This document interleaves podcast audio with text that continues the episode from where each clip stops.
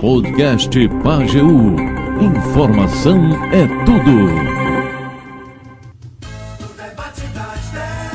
Direito do consumidor no debate das dez de hoje, recebendo aqui meu amigo advogado especialista em direito do consumidor, Airton Tavares. Você vai poder participar pelo telefone, pela internet, pelo zap. É, eu daqui a pouco vou falar com o doutor Airton sobre... Não vou falar especificamente sobre o caso do acidente, mas falar hipoteticamente, genericamente, em casos como esse, o que é que deve fazer quem tem o carro atingido, como aconteceu nesse caso que a gente acompanhou em Afogados. Eu vou trazer daqui a pouco o Marconi Pereira com detalhes do caso, vou ouvir o dono do, do veículo também. A gente está acompanhando esse caso que repercutiu muito, infelizmente um final de semana muito preocupante aqui em toda a nossa região. Mas, doutor Airton, nesse período de alta dos preços, aumenta também a demanda ligada a direito do consumidor? Quer dizer, porque você acaba perdendo padrão, né? O controle. Isso. Tem preço, tem itens no comércio, seja no supermercado, seja na loja de vestuário, seja na loja de material de construção. Você chega lá, tem um item, olha, era esse preço, já subiu para... A gente perde o padrão, um, um termômetro. A gente não... não só, o povo só diz assim, as coisas estão... A carestia está grande demais. Mas não tem uma referência, não, isso era tanto e subiu para tanto, por quê?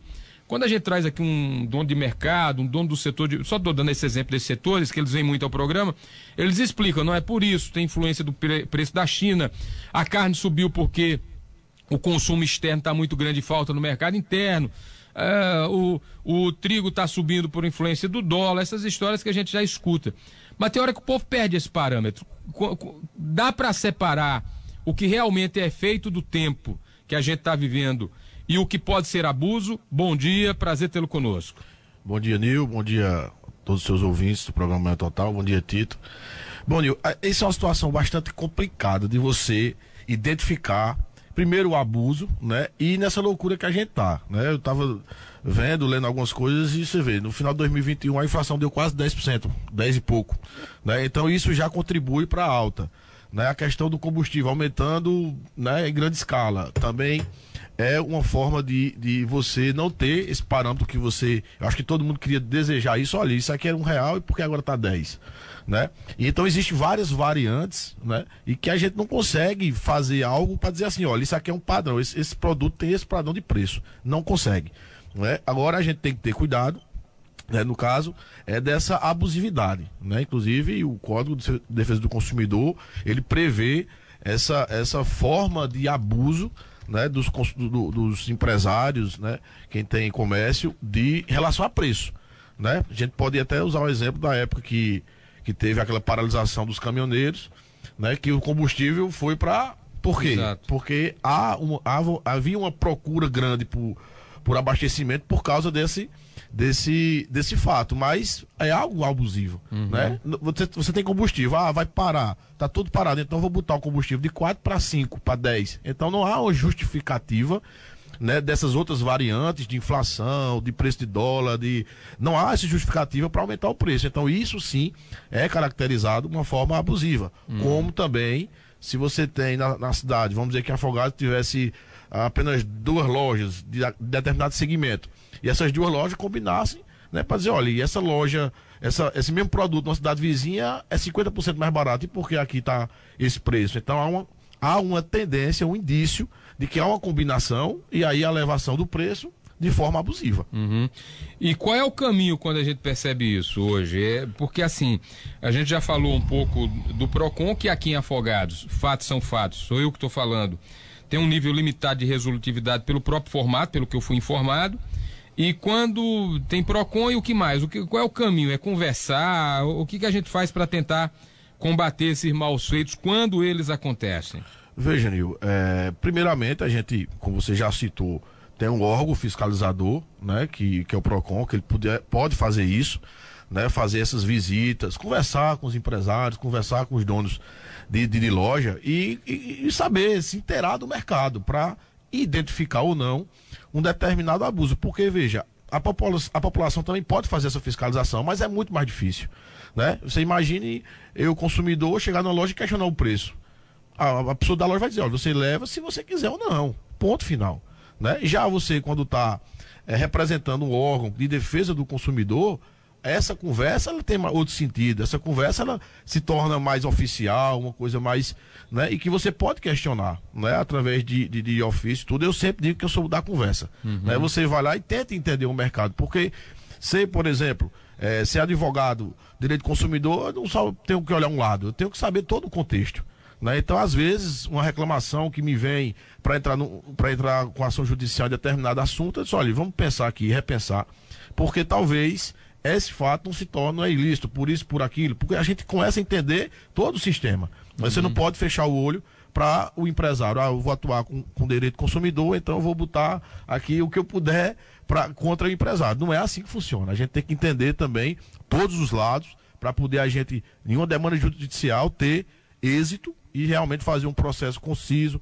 Mas essa fiscalização, ela tem que se dar pela população e também através dos órgãos, né? Até no, na internet mesmo tem o, o protesto, que você pode fazer a reclamação, tem um reclama aqui, tem vários mecanismos aí que você pode é, é, utilizar para poder fazer essa reclamação. Você fez, a gente fez juntos, não foi só sua figura, para deixar bem claro, nós, nós dois fizemos críticas à necessidade de que o PROCON saia mais à rua. E depois teve uma alegação do PROCON, vou falar institucionalmente para não citar pessoas, de que o PROCON tinha uma limitação, que para melhorar a atuação tinha que ter uma alteração, inclusive, da lei que rege o PROCON na Câmara de Vereadores.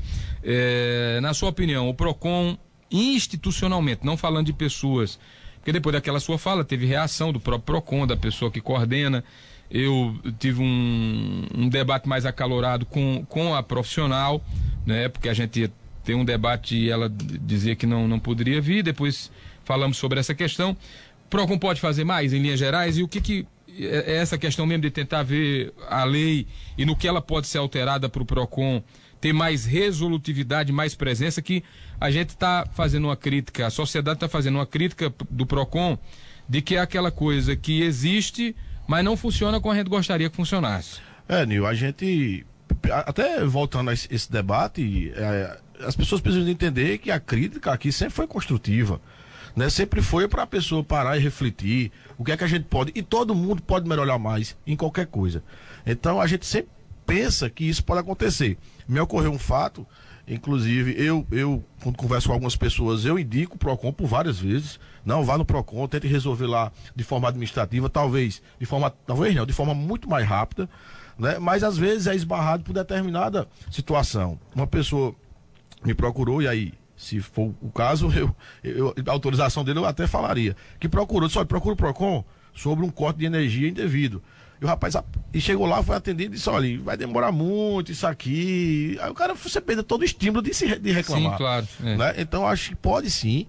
Isso é uma, é uma crítica é, construtiva, porque a gente lutou tanto, tanta gente pediu o PROCON, e é importante. E eu, eu particularmente, penso que a primeira coisa a se fazer é entender o mercado, entender o mercado conversando com os empresários. Você chegar nas lojas, se identificar como do PROCON.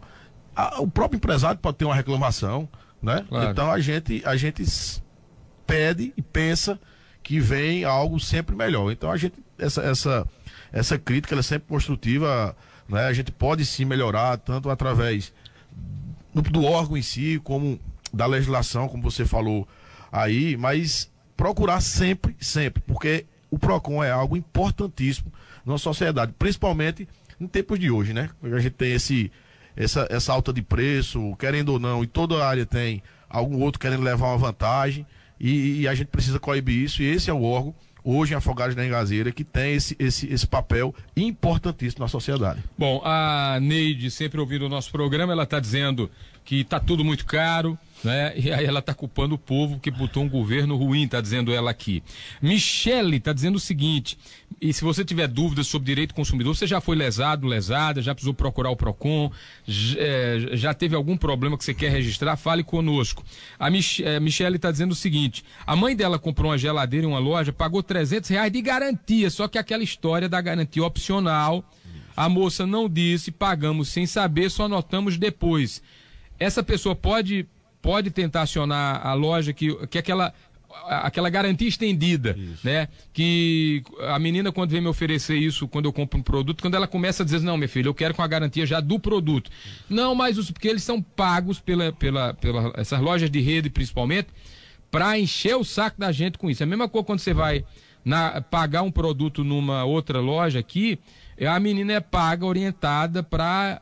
O senhor não quer crédito celular, não? Ó, oh, a pilha tá desse preço. Ó, oh, o senhor quer chocolate? Eu quero não, minha filha. Se eu quisesse, eu tinha pego e tinha botado aqui na sua frente. Quero só ir, mas com educação, não diga assim, não. No mesmo com essa, não. Quando ela vai terminando, não, obrigado, não quero. Mas o senhor, não, obrigado, não quero. Aí ela para e, não, tudo bem. Aí a garantia só da loja, a garantia do produto, né? Porque é que essa, esse caso aqui teve abuso? Teve, teve. Isso aí é venda casada. Né? Você embute dentro de um produto outro. Né? No caso aí, a garantia. Isso aí a gente é, já identifica, né? E você, consumidora, pode voltar lá, né? E dizer, olha, eu não quero isso, e tire da fatura, se eu paguei, me devolvo o dinheiro, né? Porque até se caso é, ela, ela, ela se sentir tão lesada ao ponto de entrar na justiça para receber isso, ela vai receber em dobro, talvez uma indenização, então vai sair muito mais caro para a loja. Uhum. Né? Então essa, essa garantia estendida, ela tem que ser oferecida. Se você quer ou não, né? Mas você não é obrigado a comprar. Ah, se você não levar, vai aumentar o preço do produto. É outra forma também de prática abusiva. Mas, mas caso você não queira, vai à loja, diga que não quer, que pega o dinheiro de volta. Se ele não quiser devolver, aí você entra na justiça e pede essa devolução em dobro, mais um dano moral. Porque o, a, o produto já tem garantia. Você Isso. já compra uma televisão, uma geladeira, um fogão, Isso. já vem com a, a garantia própria. E a né? gente já tem a garantia do C D C também, uhum. né? Que nesse caso é de noventa dias. Uhum. Né? Se apresentar pro, algum, algum tipo de, de defeito ou vício o produto, você tem o direito à troca, enfim... Mas isso, você, sua recomendação é a minha? Não, não querer não, garantir estendida? Não, não, não. Até porque o C D C dá essa garantia ao consumidor. Com a defesa, né? Do consumidor. Exato. Agora, se, se você tem um excesso de zelo, comprar algo muito caro e acha que deve, tudo bem. Uhum. Você vai estar... Tá, vai tá Mas sabendo o que está fazendo e não sendo praticamente extorquido para isso, exatamente. né? Exatamente. Sabendo que tá, que tá fazendo, aquele, contratando aquele serviço. Ela pergunta quanto tempo depois da compra ela tem para ir atrás. Vale aquela regrinha dos cinco anos? Vale, vale. Se ela se sentiu lesada, você começa a contar aí o prazo de prescrição, né? E ela pode ir atrás, sim, para buscar é, esse, esse, esse valor de volta, né? Uhum, muito bem. E, e obviamente, ter, ter guardadinho... É, hoje é fácil comprovar isso, É, né? hoje, né, hoje para você comprovar, acho que pelo cartão dela também deve ter, cartão, já deve pagamento, ter a fatura, tem uhum. tudo direitinho, discriminando o que é. Uhum. Então, a forma para provar isso aí, é, é hoje, hoje em dia, com a tecnologia, é muito mais fácil. A Eliane do Cabelo está dizendo, eu mesmo não pago essa garantia. Muito bem. A Janice dizendo que os aumentos são abusivos. Semana passada ela encontrou mercadorias com diferença de até cinco reais e disse que o PROCON não está fazendo nada. A verdade é essa, está dizendo ela aqui. Uh, dúvida interessante aqui da Angra Brito. Nil, casas financiadas pela Caixa. No caso da minha, na contratação, optamos por parcelas decrescentes. E na simulação recebemos o papel onde... onde morava, como ficaria as parcelas de no máximo novecentos e trinta e caindo. Hum. Porém, isso não aconteceu. Hoje ela está pagando parcelas acima de mil e cem. Na Caixa, eles dizem que não tem o que fazer porque é pela inflação. Nos sentimos lesados que planejamos uma coisa e vê outra diferente. Realmente não tem o que ser feito por conta do I P C A. Temos algum direito nessa situação? É aquela história... Aparentemente, o gerente ou quem vai fazer o financiamento explica, ó, a sua parcela vai ficar tanto. Mas não dá detalhes, por exemplo, do indexador, qual vai ser o índice, como é que vai ficar. E geralmente está em contrato, a pessoa assina sem ver. Mas tem janela para ela reclamar? Olha, ela pode sim rediscutir esse contrato, certo? Até porque é, a situação financeira muda, né? Como você acabou bem disse, que isso tudo está no contrato. Se for pegar o contrato, vai estar tá lá, dizendo. É. Mas a informação que é passada para a pessoa é que é, é tão simples. É da parcela, né? Exato, é tão simples ela que você pensa que é aquilo ali, mas não é. O uhum. contrato tem cinco, seis páginas e não vai dizer só isso, né? Tem muita coisa. Mas ela pode, é, caso o banco não tenha a desfazer, pode até judicializar, né, pela informação passada e tentar repactuar aí esse, esse contrato para tentar pagar, né? Porque senão, infelizmente, vai ficar em mora e multa e juros e aí é. entra no, no, no, numa, numa bolha aí, para sair fica complicado. Eu acho que a gente confia nas pessoas e nesse mercado imobiliário temos pessoas excepcionais, né? É, não pode generalizar, mas por exemplo, eu um imóvel que eu, que eu adquiri em uma época, Eu lembro que quando eu recebi o modelo do contrato, eu passei para um advogado. Vê uhum. se tem casca de banana. Isso. Né? Ele disse, não, é um contrato convencional de venda de imóvel, não tem, não tem casca de banana. Agora, aí explicando, agora tem essa regra. Então, assim, é muito importante que a pessoa leia o contrato ao, ao, antes de assinar. Leia Isso. bem e peça alguma orientação para ter ciência disso, né? É porque tem muita, às vezes até palavras que você não consegue entender da forma que está sendo colocado no contrato, né? E o profissional, ele é habilitado para fazer isso. Então ele vai chegar, vai resumir o contrato para você e vai dizer, olha, tu vai pagar tanto, tanto, se houver, nesse caso, se houver a inflação ou se houver determinado tipo de situação, esse contrato pode se, esse valor de novecentos que você vai pagar o máximo, pode ir para mil e pouco. Então tudo isso aí, antes de você fechar o contrato, é interessante você ler. E caso não entenda, não esteja muito claro, você procura um profissional e essa pessoa vai desmiuçar esse contrato para que você esteja fazendo algo sabendo que realmente você está contratando. Bom, Eletropetromotos, como é que está o, o balaio de gato? É, ali é o balaio de gato danado mesmo, viu? Porque pensa no povo, acaba não vê. Então, assim, Nil, é, a, as ações que estão mais avançadas, né?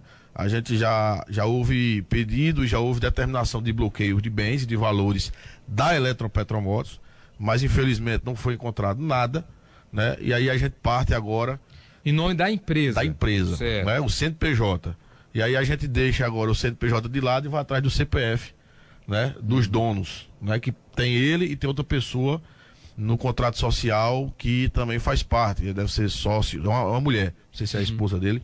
Uhum. E aí a gente começa agora a ir atrás de, desses bens, né? Na época, né? A, sei lá, três, quatro anos atrás, houve uma reunião no Ministério Público, muita gente participou, que veio um advogado deles, né, inclusive entregou a Lúcio um, uma lista, uma de, lista bens. de bens. Isso, e a gente tem essa lista, e a gente já pediu, né, para que seja oficiado o cartório de Petrolina, para ver se realmente essa lista, se esses bens existem, devem estar no nome dele, e aí se tiver, a gente pode levantar a mão para o céu e agradecer e que vai receber. Agora, se realmente não for achado nada, vai ser aquela história de ganha, mas não leva. É, eu, eu acompanhei casos aqui, tem até um que é bem conhecido, uma ação, por exemplo, do Anchieta Santos, e Anchieta morreu e não recebeu a indenização.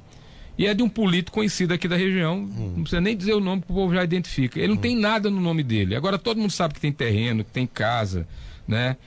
A mulher também tem presença na política e deve ser casada em comunhão de bens, nem sei, mas assim, os caras fazem de tudo para driblar pagamento dessas indenizações. Você não acredita que esse Zé Hildo já passou isso por um monte de laranja, não, que nem esse político da região fez? Olha, Nil, é, provavelmente ele pode ter feito isso, não é? Mas como a gente tem é, essa lista de bens, ela, na data em que ele é, fechou as atividades, vamos dizer assim, ele ainda constava, se realmente essa lista for idônea, uhum. se constava naquela época que esses bens estavam no nome dele, quem comprou, a gente vai pedir o cancelamento dessa é. compra. Eu já estou com o pé atrás, assim, porque o cara no começo, não, vamos, vamos fazer tudo, daqui a pouco some, não dá mais satisfação, então esse cara está querendo enrolar o povo, né? É, realmente, assim, se realmente ele quisesse vender, é, pagar, quisesse quitar isso, ele podia fazer de várias formas, uhum. né? Inclusive, à época, eu conversei, tive um contato com esse advogado dele na época, e disse, olha, a gente faz todo acordo, eu tiro os honorários, tiro a atualização, deixo o cru pro povo, pague o que o povo pagou, vocês já vão estar se livrando de um grande, de um grande valor aí, desses, desses outros encargos. Mas não, não foi dado ouvido, não, não se quis mais qualquer tipo de tratativa e a gente está aí brigando. Até onde tiver meio, a gente vai atrás. É, e na esfera criminal, por que, que esse caboclo não foi preso ainda? É, aí é outra história, né? Teve muita gente que prestou, sim, o boletim de ocorrência. Aí, como é que está a situação? Aí teria que a polícia, né, informar. informar se realmente se isso foi para frente, se, enfim. Porque está configurado aí um crime. Com certeza, né, de, com certeza, pirâmide, com certeza. No mundo aí. Não, pra... de vários, vários, vários, vários tipos penais aí ele infringiu, né, mas infelizmente a gente não tem, eu pelo menos não tenho conhecimento da esfera criminal em relação a tudo que foi dito lá contra ele. E o B O do Bradesco? O Bradesco, a gente tem algumas ações que que é, é, uma, é um absurdo assim, sem tamanho. Veja, teve um cliente que ganhou a ação, recebeu, mas mesmo assim o banco ele deixou a conta negativada. bota o cara no S P C, depois de a doação já está sendo já, já o resolvido. O banco é que manda na justiça e então, na justiça assim, mandando no banco. Exato, então fica essa situação, a gente tem o banco agora com essas ações, está tá executando o povo, entrando com ação contra o povo também, então veja, mas aí a gente está brigando, algumas ações já estão, já estão no seu final já para pagamento, mas o banco ainda continua, dentro do, do, do, da sua administração lá, tá, a conta ainda negativada. Como é que você ganha uma ação e ainda você cobra? Você paga a pessoa, não, eu perdi, eu estou lhe pagando porque eu perdi, mas na, dentro do banco você está sujo. Isso não existe. Uhum. Né? Então, realmente é uma situação muito complicada, mas é, a gente tinha, tinha um magistrado aqui, doutor, ele saiu, doutor Edilberto, que ele foi muito duro nessas ações. Né? Ele cancelou toda... Toda, todos os descontos que estavam sendo feitos de forma indevida na conta, o Bradesco não cumpriu, ele chamou, se eu não me engano na época, não sei se foi gerente, eu falo, chamou e disse, olha, se não cumprir, decisão judicial é para ser cumprida, e foi cumprida todas, né? Todos foram suspensos a questão dos descontos, mas infelizmente é, o que é mil, dois mil, três mil reais de indenização, quatro, cinco pro Bradesco. Então, às vezes nem liga para isso. Hum, absurdo, é, tem hora que a gente fica pensando assim, não, o crime compensa, porque essa é. turma faz o que quer. E o dinheiro, questão... que, o dinheiro que o Bradesco ganha do, do povo brasileiro hum. aí, e dizer que não tem, ainda ficar. Tra... Teve gente que entrou em depressão, não, teve gente a, que. Maria, né? Teve gente que não recebeu pra, um real. Ficou sem ter o que comer por conta isso, disso. Isso. Né? E você, por exemplo, a gente falando de contrato aqui, em determinada situação, né, a, a, a, eu conversando é, no fórum, enfim, disse, olha, mas está assinado o contrato. Sim, mas está assinado qual foi, como foi feito? Foi, ali é dolo, bicho. Ali foi, foi, foi colocado para os clientes uma situação em que eles erraram, de erro. Não, olha, isso aqui é só uma, uma atualização. Não, era outro empréstimo de quarenta, de cinquenta mil reais. Uhum. O FIFA está reclamando aqui da lentidão da justiça, né, FIFA? Diga lá, amigo. Bom dia, Nil Júnior. Bom dia, Airton. Ouvintes da Pageu. Airton, eu queria te perguntar o seguinte. Por que tanta demora em se aguardar um julgamento de um processo? Além do mais, as varas daqui, a vara daqui, é uma coisa lenta demais, até dita por colegas seus. Qual é a situação disso? É falta de magistrado? Que tipo de, de, de... Por que tanta demora, quase dois anos de um julgamento, de um processo? Bom dia, meu amigo FIFA, tudo bem? Obrigado pela pergunta. Bom, FIFA, isso é uma, isso é uma, algo que já vem há muitos anos, né? Eu vou lhe dar um, um exemplo meu. Primeiro, que eu, primeiro processo que eu protocolei na minha vida como profissional saiu há um ano atrás. Eu tenho é. quase dez anos de advocacia. Veja, então assim, isso se dá, FIFA, por, tem, tem várias, várias, vários fatores, né? Falta de pessoal, falta de, de, de pessoal que eu falo, não só juízes, mas de servidores, certo? É, os, os, por exemplo, é, as empresas que, que, que hoje deveriam resolver seus problemas dentro, administrativamente, vou dar um exemplo, por exemplo, a CELP, né? Não, ela não resolve, então tem que judicializar muitas ações, muitas ações sendo judicializadas, às vezes ações que não merecem nem prosperar porque não tem fundamento, mas se coloca na justiça, já é já mais, mais um processo que tem que ter todo o cuidado desse pessoal, né? Mas assim, são vários, vários fatores que realmente é, é, faz com que esses processos demorem dois, três, quatro, cinco, até mais tempo, né? Muito recurso, tem também isso, né? A, a, o procedimento dentro do processo também ele é, ele é lento, é demorado, mas eu, eu colocaria aí na conta de falta de pessoal, né? E... e... juízes, principalmente, né? Você vê, em Afogados tem a juíza titular, mas a outra vara, juiz vem, passa por aqui, atende só um dia, vai atender em outra, cumulativo, né? Eles cumulam algumas varas e aí acaba realmente não dando essa, essa agilidade na justiça, né? Então a gente sempre procura, é, eu digo sempre isso, que a, a, como você está com alguma pendência na justiça, seria mais interessante você ir para o diálogo, para o acordo, porque você consegue resolver Sua, sua, sua pendência e não espera esse julgamento tão, tão longo, né? E eu estou falando, a gente está falando aqui. Imagine quando vai para Recife, para o tribunal, quando vai para Brasília, para o S T J, o Supremo. Aí, amigo, aí é que demora. Realmente, a gente tem essa dificuldade, né? O profissional de advocacia tem que estar tá no fórum pedindo agilidade, pedindo né? Porque realmente, realmente, a gente tem essa dificuldade. Às vezes o pessoal que trabalha na vara se desdobra em dois, três para poder dar conta e mesmo assim é, demora bastante os processos. Mas é o que temos, vamos tentar melhorar isso para os próximos anos, para ver se a gente consegue dar um resultado ao cliente de forma mais rápida. Tudo bem, estamos já para a reta final, mas vamos ouvir aqui as dúvidas de alguns ouvintes. Diga, pode falar. Bom dia, aqui é Edilberto de Ficção Ronovo. Juninho, pergunta aí ao advogado. E meu esposo comprou uma televisão, vai fazer, vai fazer um ano ainda agora em julho, no mês de julho. Vai fazer um ano que ele comprou a televisão. A televisão estava na garantia e a televisão, antes de um ano, queimou. Ei. Aí ele pagou aquela garantia estendida. Aí eles disseram que por a garantia, a garantia da loja não voga mais não. Só voga por a garantia estendida. Quando completar um ano, é que vão ver o que é que faz. Peço para o advogado falar aí alguma coisa. Que balaio de gato é esse? Um bom dia para vocês. E aí? É, danou-se. É, eu creio que tem alguma coisa estranha, né? Porque você compra a garantia estendida, então até aquela, aquela data, é, você tem esse direito de trocar, de, enfim. Depois daquela data você não tem, então estou querendo enrolar a, a, a, a, a ouvinte aí, Nil, porque como é que você vai... Você comprou uma garantia estendida de um ano e depois de um ano é que ela funciona? Então isso aí tá, tá, tá me cheirando. Tá estranho. Tá muito estranho. Do, ô, dona Edilene, depois junta esses papéis aí da compra, como com essa história da garantia, a gente tá à disposição para auxiliar a senhora, viu? Fala, Laércio. Bom dia, Nil. É Laércio. Ô, ô Nil, referente ao caso dos bancos aí que você tá falando aí, meu advogado, veja só.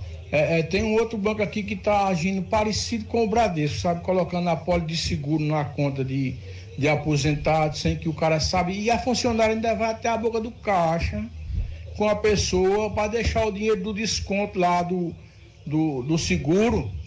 E o cara nem sabe. Quando o cara vem saber, quando aparece essa pólice de seguro na tua, na tua conta, dois, três meses depois, um ano depois, quando aparece. Aí quando você procura a agência, é uma agência aí que tem... um letreiro azul com um nome branco, sabe qual é? Uhum. Ela está no mesmo caminho do Bradesco, fazendo uma pólice de seguro na conta de cliente, sem que o cara nem perceba. Aí você vai lá, o gerente olha de um lado, olha do outro, não dá nem satisfação, nem apura. Agora, se tu pegar um centavo lá, ele manda a polícia na tua porta, não é não? Essa é a justiça hoje para os bancos. Letrinha branca com emblema azul, tá do mesmo jeito daquele outro banco. É, não precisa nem dizer, né? Tá errado, né? Tá errado, venda casada, embutindo serviço sem o cliente pedir. Pode pedir a devolução desse dinheiro aí em dobro. Caso, eu acho que o banco não vai resolver de forma espontânea. Obrigado. Tem não, que judicializar, não. Infelizmente.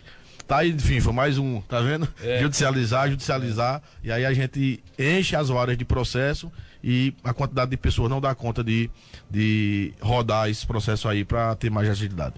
Quando alguém bate no seu carro e não quer pagar pelo carro, o que é que o dono deve fazer? A gente teve um caso parecido como esse aqui, tendo ampla repercussão.